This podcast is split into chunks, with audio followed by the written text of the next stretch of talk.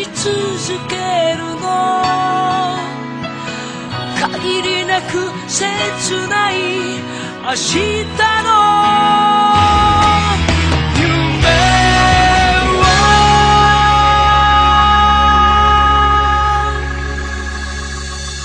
hi there, and welcome to uh, an episode of something that is not Hops and Elbow Drops. Um, as you may have seen in the title, uh, this is something a little bit different. Um, Sean and I uh, weren't able to get an episode of this week. Uh, we're a little bit we're a little bit busy. Uh, our schedules don't always line up, so I just thought I'd use this time to try something a little bit different. Um, this may be a one-off, or it may keep going depending on what the response is like. But um, Sean isn't here this week. Uh, it's just gonna be me talking um, about a show I watched and I've I am drinking a beer just because it would be against the spirit of the podcast. Otherwise, uh, this is I'm drinking a Mill Street Organic, which is um, I'm not sure if you get them outside of Canada. Maybe um, I think they just got bought by a major brewery. um, it's a gorgeous. I mean, it's a light beer, which we don't talk about a lot in this program, but excuse me. It's a um, it's only like 4.2 percent or something, but it is just gorgeous. It's like on a, a nice summer's day, or even now in the winter, it is a just if you just want to take it easy, smooth. Maybe if you're playing drinking games, you want to drink a lot. Uh, it's something. It's a good option for that, especially if you're uh, playing Royal Rumble drinking games or something. I know if you take too high percentage of beer, you can get knocked out of the game pretty quickly. So it's a good option for that. So today, um, I I saw this thing recently. Um, since since New Japan kind of been blowing up, uh, since Wrestle Kingdom 11, everyone's I I don't know how long it's gonna last, but it really did seem like it, it really caught people's attention. It did last year too with the AJ Styles Nakamura match, and then the big um, the big heist of the four wrestlers Nakamura, Styles, and Gallows and Anderson coming to WWE. Did that did trigger a lot of interest in New Japan. But I think um, this year's Wrestle Kingdom event, and we covered that match between Omega and Okada. Um, that really drove a lot of interest, I think, to New Japan. And someone asked Dave Meltzer on Twitter, "What's a good spot to start watching New Japan for someone who's relatively inexperienced with the product?" And he suggested uh, Wrestle Kingdom Seven would be an would be a good place to start for a new viewer. And I mean, when I started watching Japan, I just started with what was on right now. Like I, I watched Invasion Attack uh, 2015, and I didn't really keep up with the product totally all year. I, I watched a handful of, of matches here and there.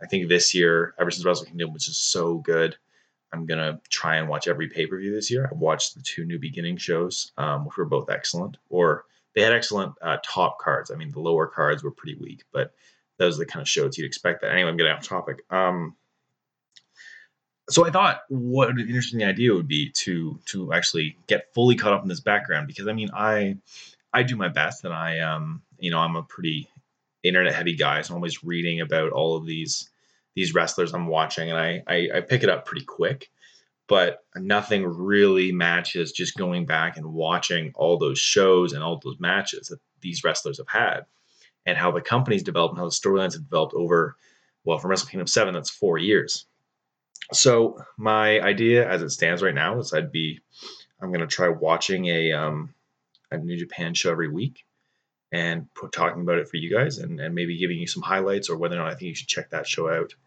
And and yeah, so if, if you want to go on this journey with me, all you have to do is um, every week go to New Japan World, um, starting with Wrestle Kingdom 7, and watch chronologically um, from then to now, one a week um, or just listen to the podcast. Um, these these episodes will not conflict with Hops and Elbow Drops. Um, those will still be coming out as often as we can, hopefully once a week. But we're going to try and work out a more consistent schedule because we haven't been hitting that goal as often as we'd like. But these these will probably come out once every week, and maybe sometimes we'll take a week off here and there because um, the, the main uh, show will be more of a priority when when me and Sean when our schedules line up.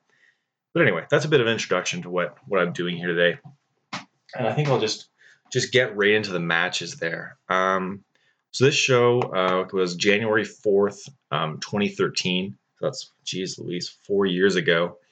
Um, there were two pre-show matches that I didn't watch, uh, and so the show started off with an eight eight man tag team match. Um, so you have the team, and like I didn't know most of these guys. I'm going to be honest with you. Um, you've got Takashi Iizuka, who, yeah, no clue. Uh, Toru Yano, who's now a comedy guy, who's actually he's one of half of the tag team champions or the IWGP tag, heavyweight tag team champions with uh, Tomohiro Ishii. Um, he's not even a comedy guy yet, as far as I can tell. He's just a guy. Yujiro Takahashi, whose gimmick is that he's a pimp. Um, an American named Bob Sapp. Um, and then they were against uh, Manabu Nakanishi, who um, nowadays is uh, kind of not moving as well as he used to be. And uh, but back then here, he's I mean he's still not great, he's he's moving a little bit better. He's able to do his strongman stuff more effectively. Um, another guy I didn't really know, Akebono, who like I was blown away by this guy. He's just such a like he's really fat basically. He looks he's looks round. He looks like a ball. But I found out, of course, and I think this may some of you may pick on up on this right away. He's a former sumo wrestler, which really explains his his look. But he wasn't dressed up like it at all. He was wearing athletic, uh, tight fitting athletic wear, let's say, and it was not very flattering. Uh, and then fourth, uh, MVP of all people, the former WWE wrestler, he was also there. Um, they just had a little tag team match. Honestly, it wasn't wasn't much to write home about. They um, they brawled from the very beginning of the match. They really got in got on it with each other. Um, you know, before the bell even rang. Um, there were a few spots that where they were following the rules more or less, but it, it, the whole thing was pretty much just a brawl, and there were a lot of big uh, heavyweight spots because a lot of these guys were big and slow. I mean, apart from MVP and Toru Yano, and I guess uh, your pimp character, um, all of them were pretty. They weren't super mobile guys; they were big, strong guys, and so you got to have um, uh, Nakanishi doing his strongman stuff. He did a, a double suplex on Yano and uh, Takahashi. He he did his big. Uh, he managed to lift up. Oh, who was it? It must have been um, Bob Sapp or one of the other just really big guys. He got him up on his shoulders, which was very, very impressive. He's a huge guy to lift. Um, Akebono and I'm guessing Sapp, but I'm not who sure who this. I didn't. Like I said, I don't know most of these guys by name. Um, they got into a, a shoulder block contest and just like they couldn't move each other. These two big, heavy guys. Eventually, the match ended when um, uh, all of Chaos, the the team with uh, the two smaller guys, Yano and and Yujiro, all, all, four of them got stacked in the corner and they got rammed into by the entire other team. And eventually, there was a pin. Um, wasn't much to this match. Uh, I thought it was a fun little thing. Um, I'm also going to be comparing what I thought to what um, Dave Meltzer thought in places where different opinions, just because, um, not because Meltz's opinion is in, inherently superior to everyone else's, but just because Meltz, I think, is a pretty good. Um, he doesn't always agree with what everyone thinks, but he's a pretty good idea of the general consensus at the time. And because I'm coming at this four years later and without the context of of um, what had led up to that, because I ha- I don't know a lot ton about the history of New Japan on the minute level. I know like the very very broad strokes, but uh, Dave obviously has been following the had been following the product for this point, you know, every year since forever. So um, just seeing what he thought of these matches uh, is really going to be very helpful, I think. And so I I thought this match was like yeah it's fine, and Dave thought it was pretty crap. So you know there you go. I wasn't wasn't a huge difference. Uh, he may have been expecting more out of it, or just was kind of sick of some of these guys, which is fair enough. If you see them do these big strongman moves over and over again, they're not as impressive enough to really hold up over a long period of time. So uh, next up, so the first uh, title match of the show, the never open weight title match. There was never open weight title match between a champion Masato Tanaka defending against Shelton Benjamin. Yes, that's right, the Shelton Benjamin. Uh, Masato Tanaka, most recently, I believe he's on excursion to CMLL at the moment. I saw him come back for Fantastica Mania. He um, was not moving away, around super great uh, at Fantastica Mania this year in 2017, and he's not that much better four years ago. I mean, he's perfectly serviceable, but he's not uh, not anything to write home about. Uh, Shelton Benjamin, as always, freak athlete, um, good, very good wrestler. He, um, the story of this match, more or less, was the wily veteran who's who's um, you know doing every dirty trick in the book to keep the title against the incredibly athletically gifted and maybe even just talented wrestler, um, but who just maybe doesn't have what it takes to get over the hump. And he wrestled a very short match. It was only about six minutes. Um, Shelton Benjamin, of course, the legendary W, not legendary, I mean, that's a bit much, but WWE wrestler who had some great spots. Uh, look up, I think it was the first ever Money in the Bank match. He does this spot where he, they have a ladder um, bent, or uh, not bent, but like propped sideways across the ring, maybe into a corner. When he runs up it and jumps off and does a crazy spot. So that was a uh, that was a heck of a heck of a thing. And you know what? He doesn't get much time to work here, but he got some great spots in. Uh, it was a really good transition into an ankle lock. At one point, he um, towards the end of the match, he he has the ankle lock in. Um, and then the uh, the pimp character again, Takahashi goes up to interfere. He gets up on the top rope. Benjamin drops the ankle lock to go up and grab him. He German suplexes him off the top and like gorgeous, brutal looking suplex. But um, Tanaka takes that opportunity to even what is it like a shoulder block running. It was a weird finisher, but it finished him off. Shelton Benjamin lost the match. Uh, like I said, short six minute affair. Nothing, nothing amazing. Um, but it was fine. Um, Dave thought it was a little better than I did, but I think it may be. Again, it's one of those things. It's like uh, it just didn't do too much for me. Um, so let's see. Now we're on to the IWGP Heavyweight Tag Team Title match. Um, so there isn't actually a junior heavyweight or junior tag team title match on this show at all. Excuse me. Um, so I don't really know what to uh, to make it that, except that um, it just they weren't those those belts weren't considered important enough to be on the show at all. Um, but the heavyweight tag team belt is very interesting. Um, you have the Killer Elite Squad who just returned to New Japan uh, as part of Suzuki Gun, and they were part of Suzuki Gun at this time. Davey Boy Smith Jr. and Lance Archer. They had an amazing entrance on motorcycles, wearing these like really nasty looking masks where they had like one guy had a cross over his face. It's really, really good. Um, and they were accompanied by uh, TAKA Michinoku of uh, early WWE fame. Uh, he was there in the 90s and that part of that. Um, their, I guess it was their light heavyweight division or whatever they called it, and then their cruiserweight division. He was also he had some good matches in ECW as well. Um,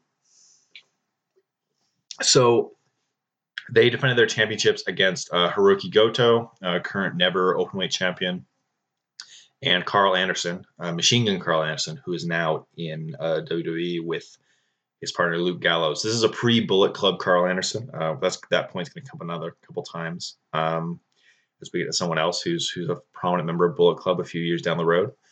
Um, this was a this was a very fun match. Um, basically more or less is that you know Hiro, Goto and Anderson are underdog baby faces that everyone like you know the, the crowd's really behind them and they hate the Killer Elite Squad. The Killer Elite Squad are just too big and bad and dangerous and they just like beat the crap out of Goto and Anderson and occasionally Goto and Anderson hit a giant move and they get all this flurry of offense and be doing really good and then they just get beat down again. Um, I don't really remember there being any or much interference from Michinoku. It could have happened. I just don't remember. But at the end of the day, I, the way this was booked, it really did make uh, Killer Elite Squad um, just seem superior to Goto and Anderson. And at the end of the day, like, you know, they're big, big guys. Um, and I think in their tag team division, at least, uh, New Japan does tend to go with like big, heavy guys who hit hard. Um, and Gordon Anderson, I don't think had been a tag team for very long, and they wouldn't be a tag team much after that. So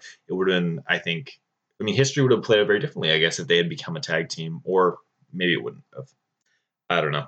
Um, uh, I thought that match was pretty all right. Um, Meltzer gave it three and a half. I think I gave it uh, 3.75 or something similar to that. Um, it's perfectly all right. Um, I wouldn't necessarily go out of your way to find it. I'm sure that all the people involved have had better matches, but if you're going to watch this show and you were wanted to watch most of it, um, it's not. I wouldn't necessarily say skip it. You know, it's it's it's probably in the it's well, I guess it's like the fifth or sixth best match on the show, depending. Yeah.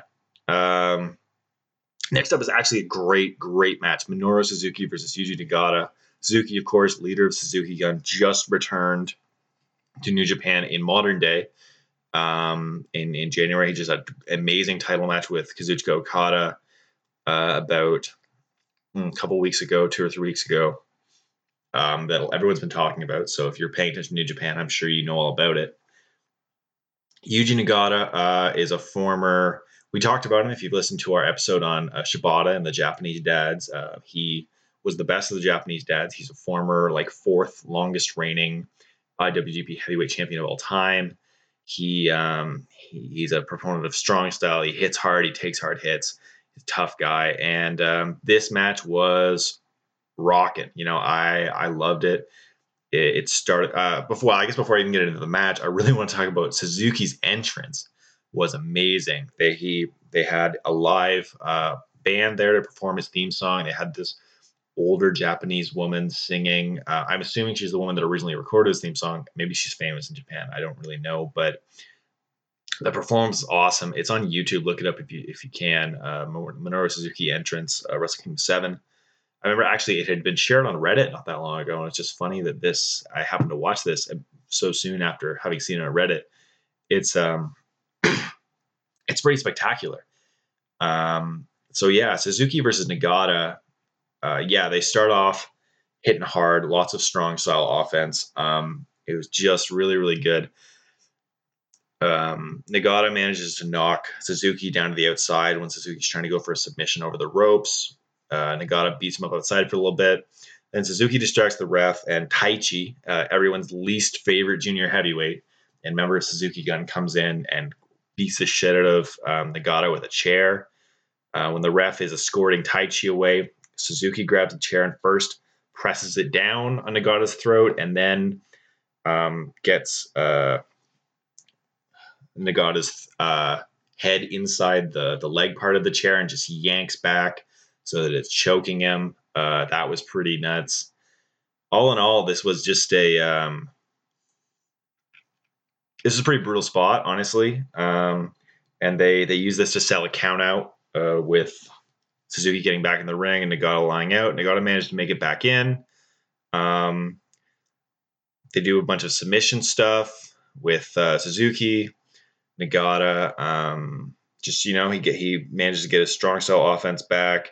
They do this really great spot where Suzuki goes for a pile driver, and Nagata he, he can't quite get Nagata up. Nagata powers out. Nagata ends up hitting his his finish and pinning him. Uh, I'm sure I sold that a little too short, um, but it, it's a long one of the longer matches on the show. It's it's really worth watching. I really recommend it. It's it's I'd say one of the easily one of the four best matches of the night, maybe even third best match of the night. So like yeah, if you're gonna watch just four, this would definitely be one of them. Um, I, I absolutely love this match. Uh, next up, we have the IWGP Junior Heavyweight title. Uh, it's in the argument for best match of the night. This is a three-way match, uh, or a, a, triple threat, as we call it in WWE. In in New Japan, I guess it's a three-way dance. Um, Prince Devitt, your champion, current Finn Balor, uh, hopefully returning soon for WrestleMania. pre Bullet Club Prince Devitt, as we know, uh, shortly after this, I'm not sure how soon after, he forms Bullet Club. But Prince Devitt defends his junior heavyweight title against Kota Ibushi, the Golden Star, and uh, Low Ki, who I had not seen wrestle before, but I'd heard of because of his um, his extensive indie career in all sorts of parts of the world. Um, in this match, he's dressed up as Agent 47, the main character from Hit the Hitman series, which is it's bizarre. He's wrestling in a full suit uh, with a red tie and black gloves, and it's it's very uh, odd to see. But you know, it he made it work, and his he the way he wrestled was almost like a hitman. I don't. I'm assuming that's his normal style. It just happened to fit the character, but it was it was pretty impressive. Um, I do recommend this match. It's gonna. There's not a lot I can do to really um, go through it bit by bit because it's a it's a complicated match. Um, you know, with three guys, there's always so much going on. All three of these guys are incredibly acrobatic. Uh, it was a really fast paced match, a lot of big spots. Um, think of like your big Ring of Honor matches or a PWG match is the kind of thing you're looking at. Um, it, it or even those those intercontinental title ladder matches at WrestleMania. Not, I mean, obviously no ladders, so it's not quite like that, but that's the style. And all three of these guys really, really um, blew. I mean, I'm not to say they blew the rest of the entire show away because there are two other matches that were definitely of the same caliber. And and I mean the um, the Suzuki and Nagata match, another match I'm going to talk about, were both very good too. I would say this is a head head and shoulders above those two. Um, but the the two the final two matches of the show are on the same level as this one, if not better. Um, but yeah, this was really good. I think the one spot, if I was going to give you one, um, it's a bit. Man, Kota Ibushi hits this insane top rope moonsault to the outside, nails both guys, lands on his feet, and just walks up back up the ramp. Like doesn't even stop his motion. And just like it's it's so cool, so casual. Uh, so that's something I give you from that match. And then towards the end, they do that classic like dozens of near falls. Like they hit him with everything. Everybody kicks out of everything. Eventually, um, Prince Devitt does pick up the win uh, with a big double foot stomp on Kota Ibushi. Um, yeah, heck of a match. And if yeah, if you're gonna to watch a couple, again, this is one I would heavily recommend. This is a great, great match. Next up, we have a um, tag team match between um, Hiroshi Tenzan and Satoshi Kojima, one of the old guys, Keiji Muto and Shinjiro Otani, the really old guys. This is a match that I found incredibly boring and not interesting. And the reason, straight up, is just that I do not have much of an appreciation for the history of Japanese wrestling. And that's, I know, like, you know, that makes me the bad guy. But at the end of the day, like, I, I, I didn't know who these guys were. Like, Muto and Otani, I haven't looked up their ages. They look like they're at least 50s, maybe even 60s. I mean, they weren't moving terribly for how old they were, but like, it was kind of rough out there, especially after the level of, of performance we just saw from the junior heavyweight match. Um, I mean, Tenzan and Kojima, um, the real problem is that Tenzan and Kojima were just getting the shit kicked out of them for most of the match by these two incredibly old dudes. And I just, it, you know, I, I get it. And I, the fans were into it. And I think that's like Meltzer gave this three and a quarter, which, you know, is like a perfectly okay match. And I think he did that mostly because it really, really worked in the arena. I think all of these fans that were watching uh, absolutely loved um, this guy, Keiji Muto, who's, I'm assuming the same person, the Great Muta, but don't I'm sure I could be wrong on that. And then Shinjiro Otani, who I don't know as well, but uh, seemed to be well received by the crowd. Uh, the crowd was really into these guys getting a lot of offense in, and so they did. And I mean, they didn't win the match. Tenzan and Kojima. Uh, let's see, it was a a big uh, lariat from Kojima, and then Tenzan got his his uh, oh, what was it? It was like a knee drop or something. He nailed him anyway. Uh, and they they won the match. So I can't complain too much, but I found this match to be just uh, very very uh, kind of dull and like kind of a little, you know, eh, like when the really old guys are beating up the like. The, in fact, Tenzan and Kojima are vets at this point. Like Tenzan and Kojima are not spring chickens themselves. So for like guys in their guys in their 50s be beating up guys in their late 30s or early 40s is is uh, a bit much for me. I don't know. But uh, that match was uh, only the low part of this the second half of the show. I mean, of the last, let's see here, six matches, it's by far the worst uh, in by anyone's standards, and the rest of the other five matches are all uh, lights out. It's like after after that tag match, we had uh, Katsuyori Shibata, one of my favorite wrestlers. We devoted a whole episode of the podcast in his uh, Wrestle Kingdom debut, or the very least, his Wrestle Kingdom debut after taking years off to do MMA uh, and shoot style wrestling. Uh, Kazuya Shibata versus Togi Makabe. Um, you know, uh, obviously Shibata now is uh, had what had a long run as never openweight champion last year, and then he he's currently the Rev Pro champion. He just had a great match with Will Ospreay at uh, New Beginnings about a week or two ago. Togi Makabe had a long run as tag team champs with uh, his partner uh, Honma uh, they won the World Tag League together in December or November, whenever that was, most recent one anyway. And at this time, I think he was more of a uh, like a solid single star, um, not necessarily a top level guy, but a guy that could have top level matches. And uh, could beating him made you a top level star, or at least that's what uh, Meltzer said in his review of this match. So that's the kind of level of match right. I mean, it's third from the top of the biggest show of the year, so I think it tells you the level that both of these guys are seen at. Uh, and this was a hell of a match. They came out there and they just started beating the shit out of each other and like wham, wham, wham, arms, arms, arms, arms. Uh, Shibata took control early. He knocked down Makabe a couple times and then was like, did the like, oh, get up, get up. And then like he would get up and he'd knock him down, get up, knock him down. And like Makabe's doing the finger wag, like, you know, like, oh, you think you beat me? You haven't beat me yet. Oh, they go to the outside. At some point, Makabe gets a table. He rams the table into Shibata. He sets up the table, power bombs Shibata through the table. They get back um, inside the ring. Shibata gets a chokehold. Um, he goes, he which he uses to set up his PK kick or his penalty kick, I guess it's called a P, penalty kick kick. P, his P kick, his penalty kick. Um, he, but um, which he he drops the guy out of the chokehold. He sits him down. He bounces off the ropes and kicks him in the head, basically when they're sitting down. But um, Makabe uh, fell over, and so he couldn't hit them where he wanted to. But he like got him up, went to kick him. Makabe grabbed the leg. There was some sort of transition. Like Makabe tried to do a move, and it got countered into a sleeper. And Makabe countered that sleeper into just an absolutely fucking bananas clothesline. Like it looked like it just knocked him out. It was ridiculous. And then that got and then uh, Makabe hit his diving knee finish, which I think is called the King Kong knee drop or something like that. And uh, Makabe got the pin, one, two, three. So I'm interested to see going forward if this is gets if this gets ends up in a rematch, this is resolved at some point because I know at this point in in 2017, Shibata is a major singles star, uh, not necessarily top of the card, but higher, probably higher in the mid card, and he's the kind of guy that um, if he doesn't blow the doors off at the G1, they really have to have a reason why. Like last year, he was suffering from an injury. This year, he may well win the G1. Who knows? Uh, we'll have to see. But um, Makabe is not. Makabe is in a tag team, and um, they're not even the tag champs. Although they have they have had good runs with the tag champs, but they're not always they're not like an incredibly dominant tag team.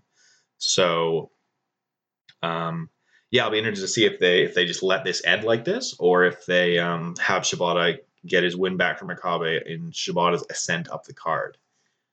Next up, we got the IWGP Intercontinental title match. Everyone's favorite former NXT champion Shinsuke Nakamura defending his IWGP Intercontinental title against Kazushi Sakuraba or Sakuraba. I'm not sure.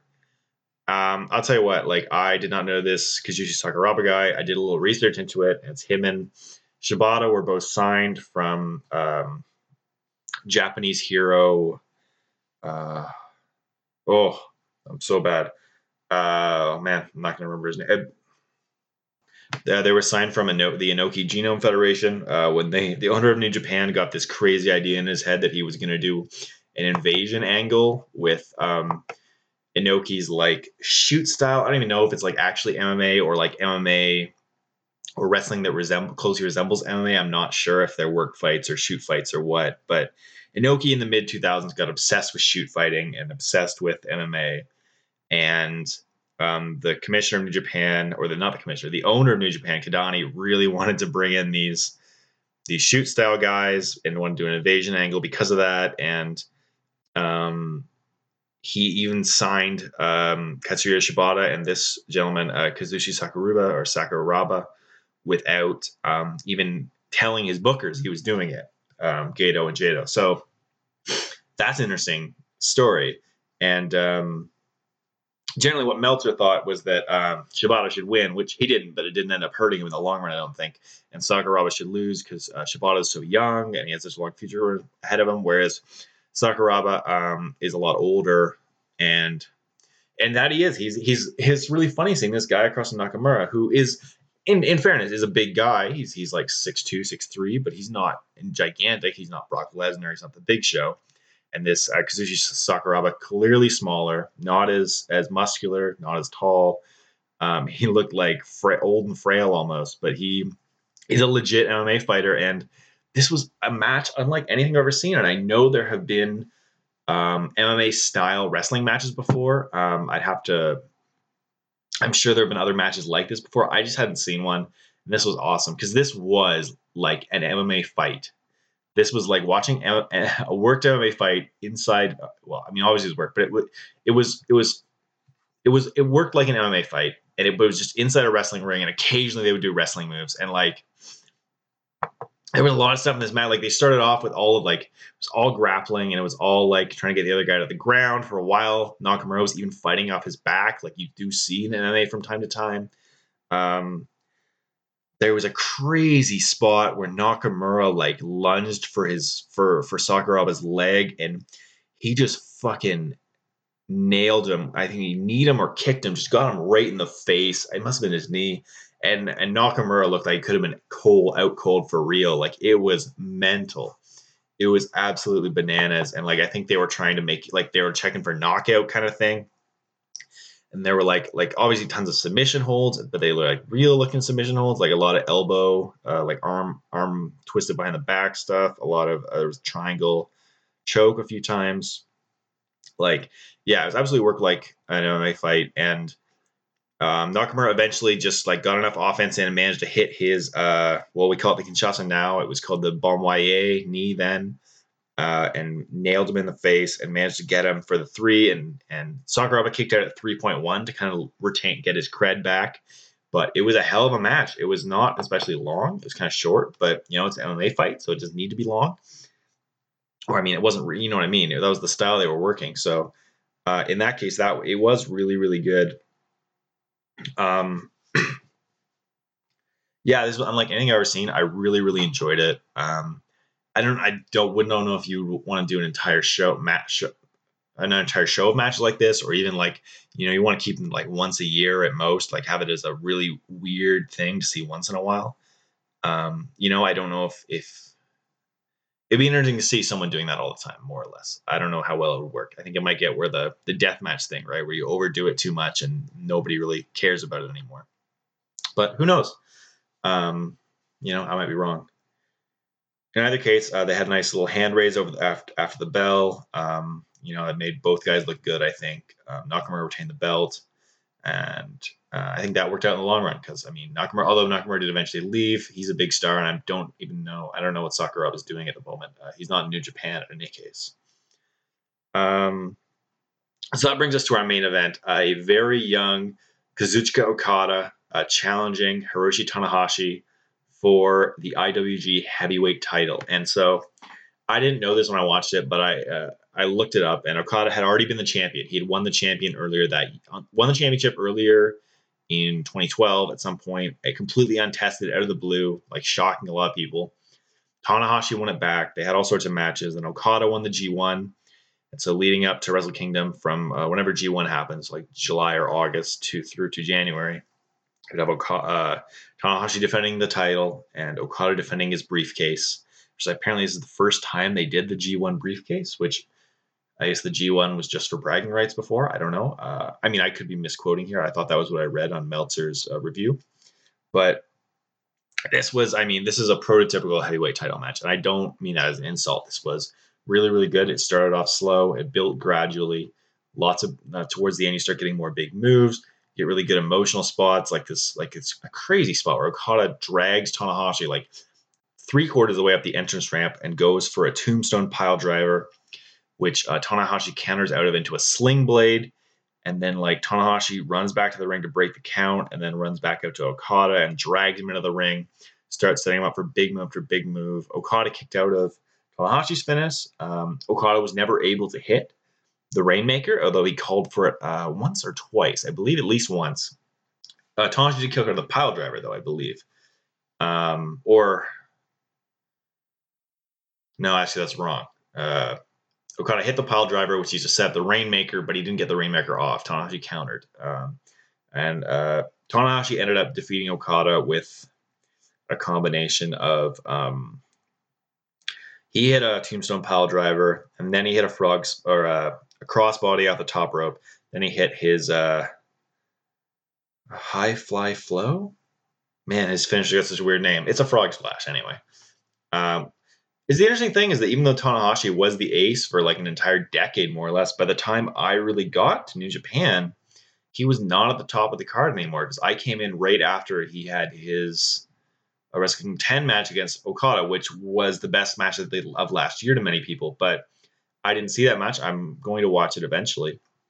Um, but uh, I Tanahashi and I didn't see his G1 matches, although I do know he lost a lot of them. But he had a nice like uh, 60 minute draw against Okada or whatever it was, a 40 minute draw. Anyway, uh, he had a he's had some great matches since I started watching. I just haven't seen them at the moment. He's mostly been doing the trios tag stuff. Uh, although actually that's not true. I saw his great match against Omega this year's Wrestle Kingdom. That was or not Omega. I'm out of it. Uh, Naito. His great match against Naito this year's Wrestle Kingdom. That was that was a great match.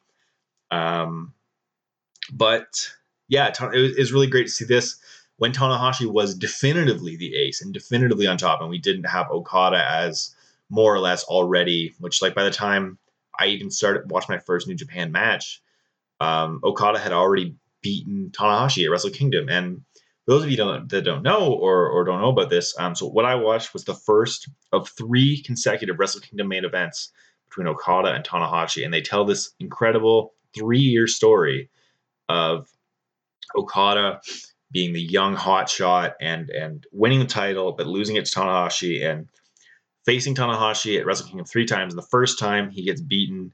Uh, he has a good showing, but he's beaten pretty soundly. I think the second one he does really, really good, but he can't quite do it, and Tanahashi beats him again. And in between this, he's beating Tanahashi at other shows, but not at, at Wrestle Kingdom. And finally, in the third one, which maybe this will be where I end, although presumably I'll keep this going until I get caught up in real time, although I'll be, still be watching in real time. So, but maybe I'll end it at Wrestle Kingdom 10. I think that would be very fitting, as because I'll be started with this this Tanahashi Okada story, and that's where it finishes when Okada is finally able to beat Tanahashi at Wrestle Kingdom, the biggest show of the year, and uh, solidify himself as the true ace of the company. But anyway, yeah, that was Wrestle Kingdom 7. Uh, it was a heck of a show the main event, um, although I know the Okada Tanahashi matches, people go on and on about how how great they are, and this was a great match, but it didn't steal the sh- and like completely dominantly. It wasn't automatically the best way on the match on the show, as I know maybe the second one or the third one are. I'll have to go when I see those. I know what people people thought the third one was the best match of the year um, by a large margin, and like I don't think um, like it was definitively the best show in Wrestle Kingdom that year, I think for sure in, in 2016. So um, this year it was not. I think the Nakamura match, um, I had I had the Nakamura match and the Tanahashi Okada match ranked about the same. I had the junior heavyweight title match a little bit below that, although you could easily argue it as as better than the other two. Um, and then and then the other two, the two strong style matches, the the uh, Suzuki Nagata match and the um, Shibata uh, Makabe, match. Those those were both great as well, although I had them a little bit lower. Um, those five matches, though, all five excellent. You, you, know, you've heard my opinions on them by now. This is really great, and this was a great way to start um, doing this New Japan thing. So uh, next week, uh, hopefully, I'll be back with another episode of this show. Um, if I get a regular air date, I'm not I'm not sure when I'm going to be releasing them. Hopefully, I'll get a steady day of the week to do it on. I'll let you know about that. Um, as I keep going, I'll be able to um, get into the stories a little bit more as because right now I'm kind of coming in cold. I didn't do a huge amount of research on what the story was going forward. The idea is that as I watch these pay per views week by week, um, I'll be able to get, I'll know what the stories are, and I'll be telling these stories, uh, these stories that took place over you know months and years. Uh, I'll be able to tell you week to week, and I think it'll be really compelling. Um, here's what I do know. In 2012, um, the reason Tanahashi did not go to the finals of G1 is that he lost to Karl Anderson. Karl Anderson, who, who teamed with Hirooki Goto and lost in the tag team title match. Um, at, in his speech, although I don't speak Japanese, it was translated for me by uh, past former Dave, uh, Dave Meltzer from the past. Said that uh, Tanahashi called out Karl Anderson that he would like to uh, avenge his title loss at the next pay per view, which is a New Beginning uh, New Beginning uh, 2013 because New Beginning 2017 just happened, so don't confuse those two. Um, but yeah, so because of that, we know that's the storyline for main event. The main event of uh, New Beginning, the next pay per view, New Beginning 2013. Um, we'll be watching next week. Uh, Karl Anderson versus Hiroshi Tanahashi, and Tanahashi looking to avenge the man uh, his loss to Karl Anderson, the man who kept him out of the finals, the G1, um, and with the man that lost to Okada to give Okada the Wrestle Kingdom main event. Yeah, so uh, I hope you enjoyed this show. Uh, as always, you can follow us on at Hops and Drops on Twitter. Um, we're Hops and Elbow Drops on Facebook, Hops and Elbow Drops on SoundCloud. All these places you can uh, like us, subscribe to us, follow us, all those good stuff. Um, you will get updates from new episodes, both from our regular show, which hopefully we'll be getting out week to week, um, and uh, this new show, and maybe even some other new shows. We have lots of little ideas. I want to try a bunch of different things, and I want to see how you guys feel about them. So, yeah, if you if you like this or didn't like it, you know, uh, drop me a line uh, at at Twitter is the best place to get a hold of us, but on Facebook as well. Those are all uh, very good options. Remember. Um, to rate and review us on iTunes. It's a very, very big deal for us. Um, it really, really uh, helps get our names out there. Um, yeah, so that's all. Uh, I hope you enjoyed this. It's a little bit different, a new thing we're trying. Thank you so much. And I will see you very soon. Love you so much. Bye bye.